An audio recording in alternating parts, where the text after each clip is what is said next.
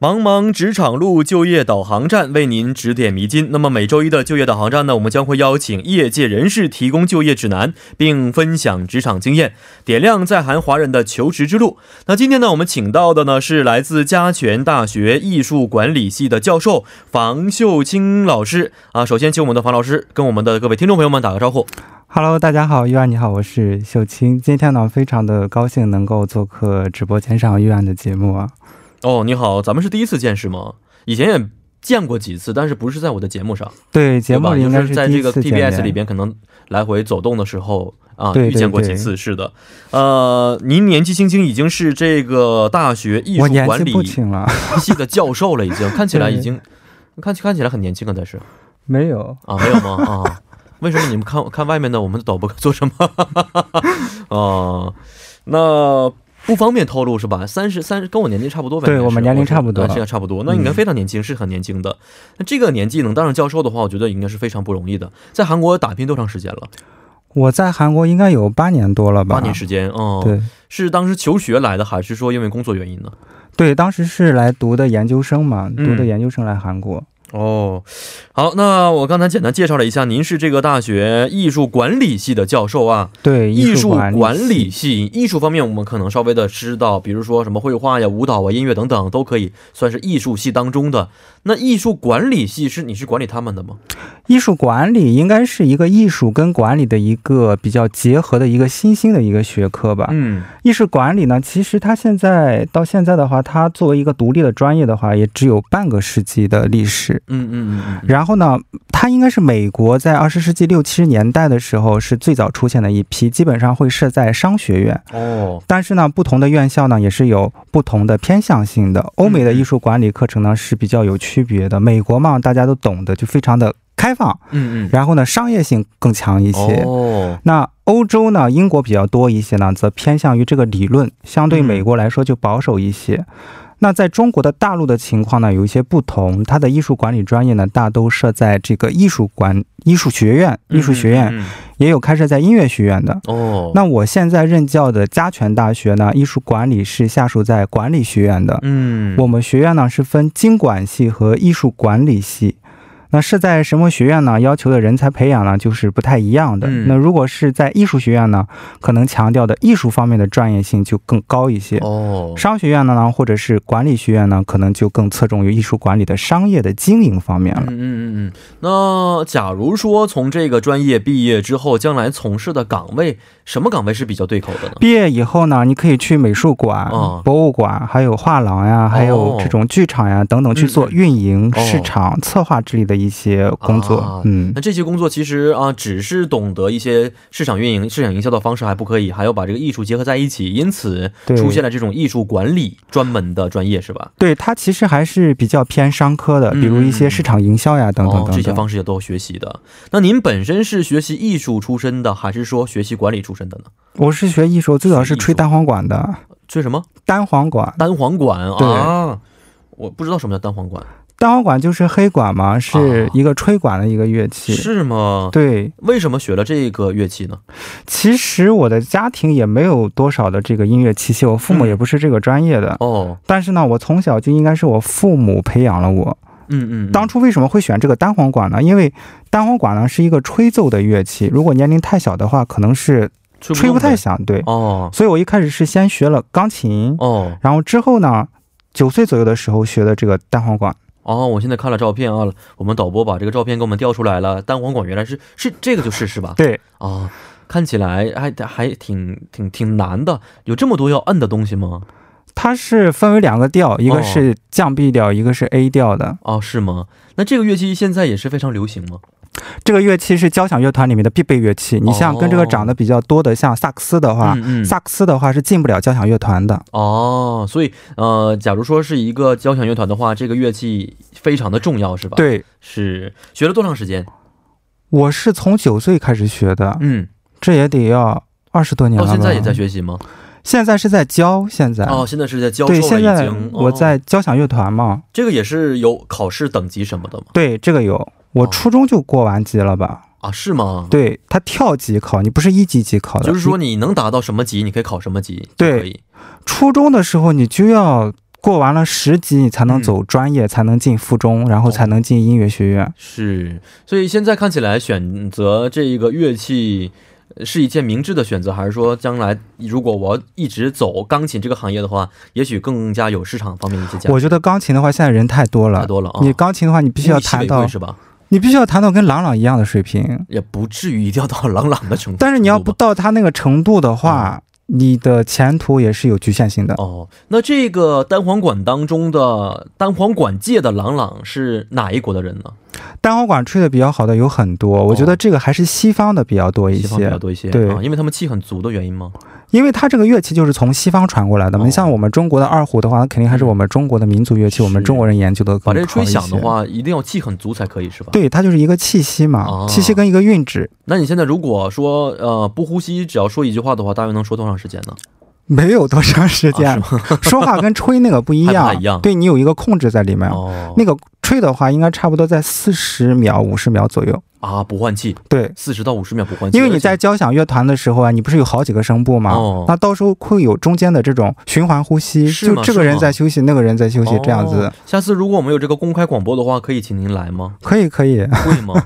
可以会来，贵贵吗？ 呃不贵不贵是吧？我免费 来。没问题。好的，非常感谢您啊，已经免费这个事情说出 来了。嗯，那我听说您是来韩国读的大学院拿的博士学位是吧？，对嗯，也学的是艺术方面的博呃这个学位吗？对，我是硕士是音乐系，嗯音乐硕士，博士是艺术博士。哦，我是庆熙大学后现代音乐系毕业的。啊，但是我听说来韩国其实学一些其他专业还比较好录取啊。那么读一些艺术相关专业的话呢，跟其他专业还不太一样。它这个流程是什么样的呢？它首先来说，我们先说一下这个申请大学院吧。嗯你申请音乐类的专业呢，除了基本的一些资料呀、语言呀和面试之外呢，还有一个非常重要的就是业务考试，就是我们的专业考试，嗯哦，考你的这个专业技能。嗯那专业考试呢，跟韩国学生是一起进行的，哦会在考之前呢把这个曲目公布出来。它不是说嗯嗯嗯一开始知道，每年都在变，每年都不一样。然后呢，它是有这个指定曲目，还有这个自选曲目，每个学校呢也都不太一样，但是呢嗯也都是大同小异的。哦，而且呢，还要把你所演奏的曲目的这个乐谱呢，要提交给学校。嗯，我记得当时考试的时候呢，是在音乐厅考试的。哦，那考试之前呢，会把每个人分配在不同的一个琴房里面在等待，嗯嗯，然后呢，会有助教过来带你去音乐厅考试。嗯？哦，里面呢，就只有一个评委，那评委呢可能是很多，可能是一排，嗯他们会有一个小锤子，嗯他，们这样敲一下就可以了，进行下一首。啊，所以这一个考试是非常重要的。只有这个对考试合格之后，还有一些文化课的呃考试吗？他这个考试，因为我们是外国人嘛，嗯外国人的话，剩下的就是一些语言呀、还有面语言试过关了、啊就可以了对达到什么，但是他要求的就是还是要看你这个专业考试，专业考试不过的那些再好他也不要。啊，是这个是决定你能否进学校的没错，最啊没高的一错。个最重要的一个标准。对嗯，那如果很顺利的进学校，经过几年学习之后，毕业的时候有没有相应的一些别的要求？，对，那我们再来说一下毕业的要求。嗯哦那每个学校呢也是有要求不太一样的，但是呢也都是大差不差的。嗯，博士毕业呢肯定要是有有一个博士毕业论文的，嗯这个肯定是要有的。那还要有一个是发刊，就是 KCI 这个呢就是我们韩国的核心期刊。哦，这个刊物呢要求是每个学校不太一样，嗯但是我当时毕业呢是要求发两篇。嗯嗯，两篇论文的意思吗？，对，哦，期刊刊物，物的，你必须要登载。哦嗯嗯嗯，然后作为一个外国人来说是非常难的，因为你要用韩语或者英文来写作。嗯，哦所以说，呢，我当时是发了一篇独立作者的，嗯嗯因为独立作者的话发刊难度系数是非常高的。嗯嗯，因为独立作者的话是只有你自己投稿，因为有一些学会的话，你如果不是他们学会的一些会员，你如果不是讲师、不是教授的话，嗯是没有资格往那里投稿的。哦，所以说你要首先门槛就非常高。，对你如果要是博士再读的话，有一些期刊你就没法投，那怎么投呢？就要有一个学校跟你一一样单位的这一个教授作为交信、给你交信。哦，你交信的话，这就不是你独立完成了，是就是两个人是了。是是虽然说他交信，他没有评论这个，嗯，也没有修改这个论文，嗯嗯，但是呢。他就像我们平时称算分数的话，一个人的这个分数跟两个人分数是完全不一一样的。哦、是，所以第一次有一有一篇是独立去发表的。对，它是有这样的一个要求，你就要是独立要完成。最后呢，还有一个半小时的个人音乐会，嗯，那这些啊、完了的话就可以毕业了。还有还要举行自己一个半小时的个人音乐对会，，因为你这个个人谁音当乐，观众呢？这个个人音乐会你要自己去做，自己去找，然后场地也自己去找。学校是呢吗可以给你提供这场地，但是你要付费用给他。我这才能毕业。对，就挺要难求的。挺有意思，是是难是一个方面，关键是 这一个半小时你要自己找一些亲朋好友来去听，是吧？然后呢，学学校的学生也会来，教授们会在这个个人音乐当中作为评价来评价你这个能否毕业吗？对他们会看的。你这个音乐会的质量必须要高一些，哦你不可能做的跟硕士一样，那就不一样。硕士的要求可能就在四十分钟左右，嗯嗯嗯。但博士的话基本上是控制在一个半小时左右。你每也年大约像您以前读的这个专业，多少个博士当时毕业了？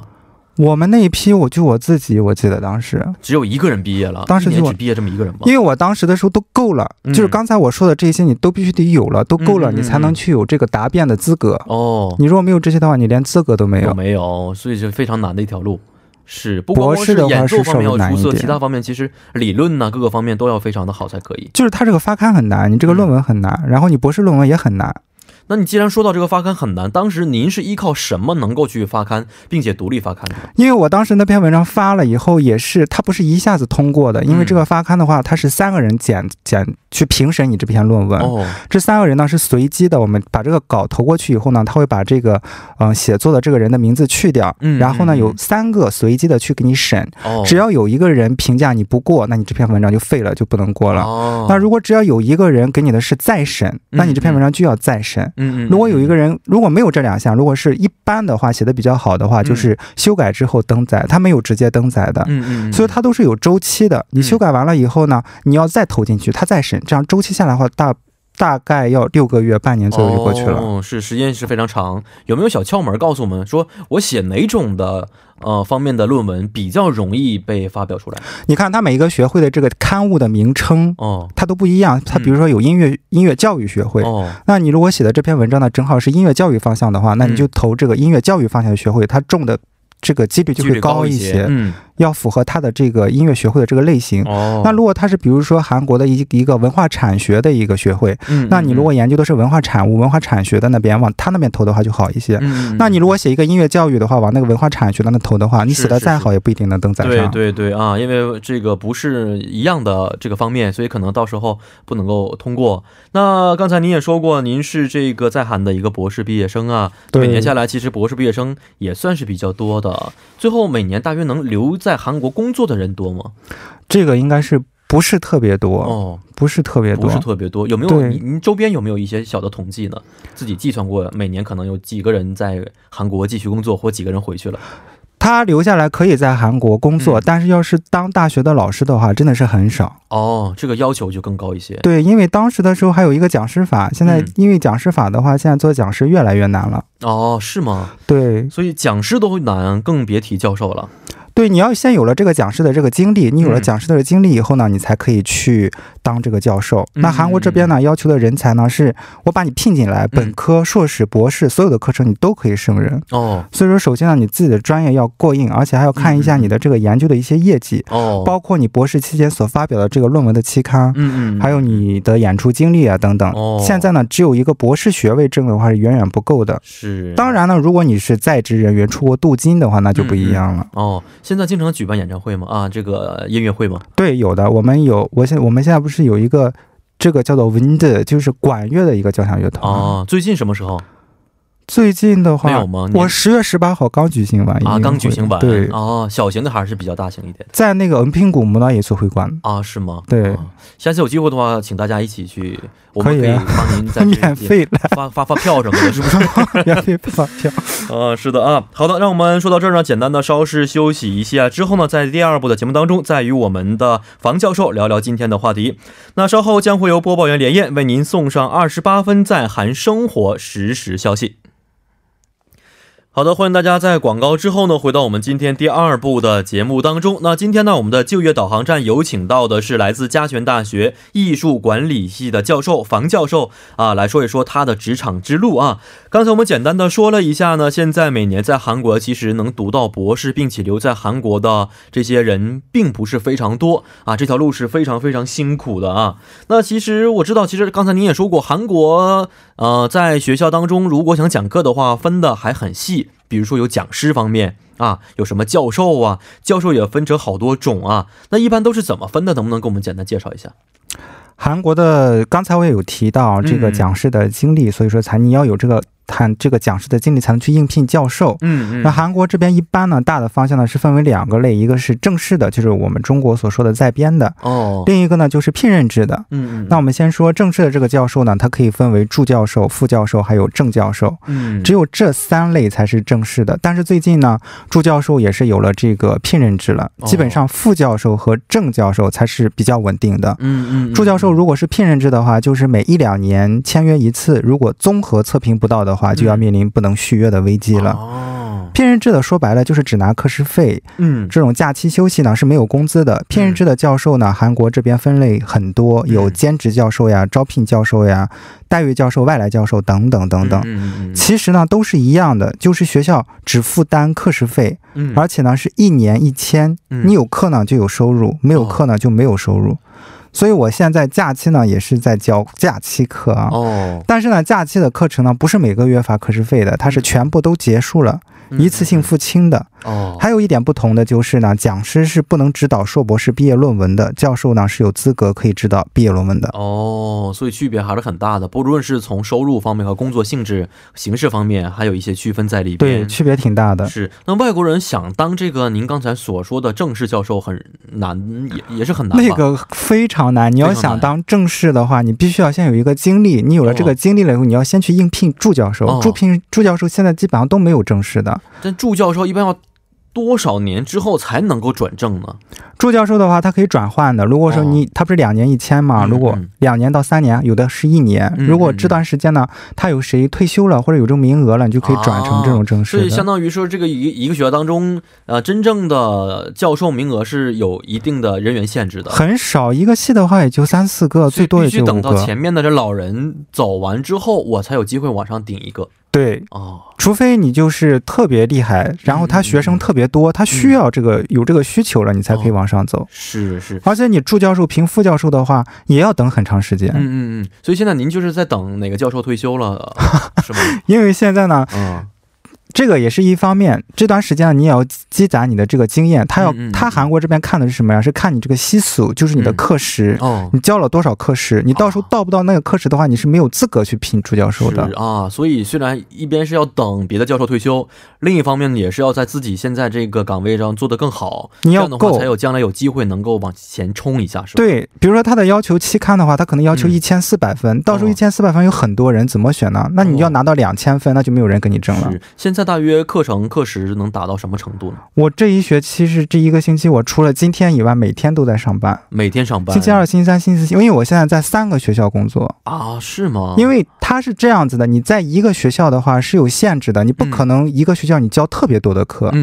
嗯，你可能在这个学校呢，你可能顶多也就个教个九分的课。嗯九分的话，比如说要是硕士、博士的话，三分一节课的话，那就是三门三课。门课程，嗯，本科的话，可能是两分一门课的话，可能就是四门课。你就哦这个就是有局限性，你不能超了这个分数。但是这样的一算的话，其实要教的课好多呀。现在一个星期大约有上几节课呢？需要？六节课，你看星期二、星期三一天一门，星期哦四上午、下午，星期五上午、下午，哦，一节课多长时间？一节课三个小时。我现在三个带的都小是时研究生，天呐，所以这个时长也非常长，而且课程很多，应该非常辛苦吧？啊现在很辛苦，因为早上九点就要上课，我是最不愿上课哦件早儿什上么的的课。要您自己去准备。当然要自己去做。现在呢，我们又有了一个规定，嗯就是说，因为之前我们上学时有很多发表的课，嗯就你可以发表，但是现在学 学生不愿意了，就说嗯那我们花钱进来就只是天天发表而。已。对啊，是那老师我们也学不管到东西。是是，所以说现在呢，就是说不能所有的课都以发表的形式。嗯，嗯那我们教嗯授呢要去做这个 PPT，、嗯哦，而且呢就要做这个抗议 note，、嗯做了这个嗯抗议 note 呢，每个星期一要传到那个撒一宝 campus 发发到里面去，哦，这个很难的。你像我们是外国人，要用韩文授课，啊是是是是嗯，而且要写那么专业的，而且是研究生课程。就非常累人这个东西。那今天我们房教授来我们节目是大吐苦水啊， 给你一个发泄的机会。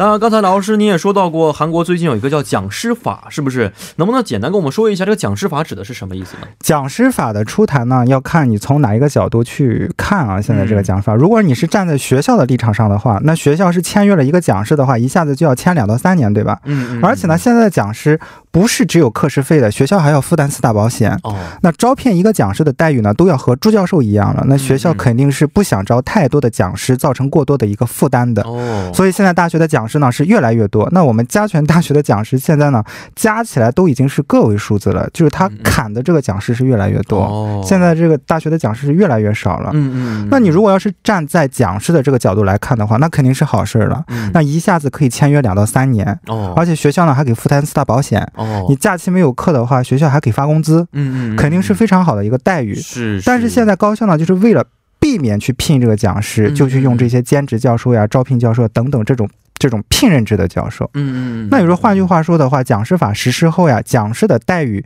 要比聘任制度的只拿课时费的教授的待遇要好很多。嗯，所以说，现在应聘讲师真的是很难，啊因为学校要负担很大的一部分付费用。是与是其是去招聘这个讲师的话，学校更愿意差不多费用，那我可以招聘助教授了就。嗯嗯嗯、因为为两者的待遇其实也是没有差多大的少。差别，嗯。一个非正式的这种授课助教授的话，可能都没有讲师的工资高。哦，那这么看来，其实这个讲师法虽然是保证了讲师们的福利和待遇啊，但同时它也给很多在韩国高校留任的这些博士生们带来很多的影响，是吧？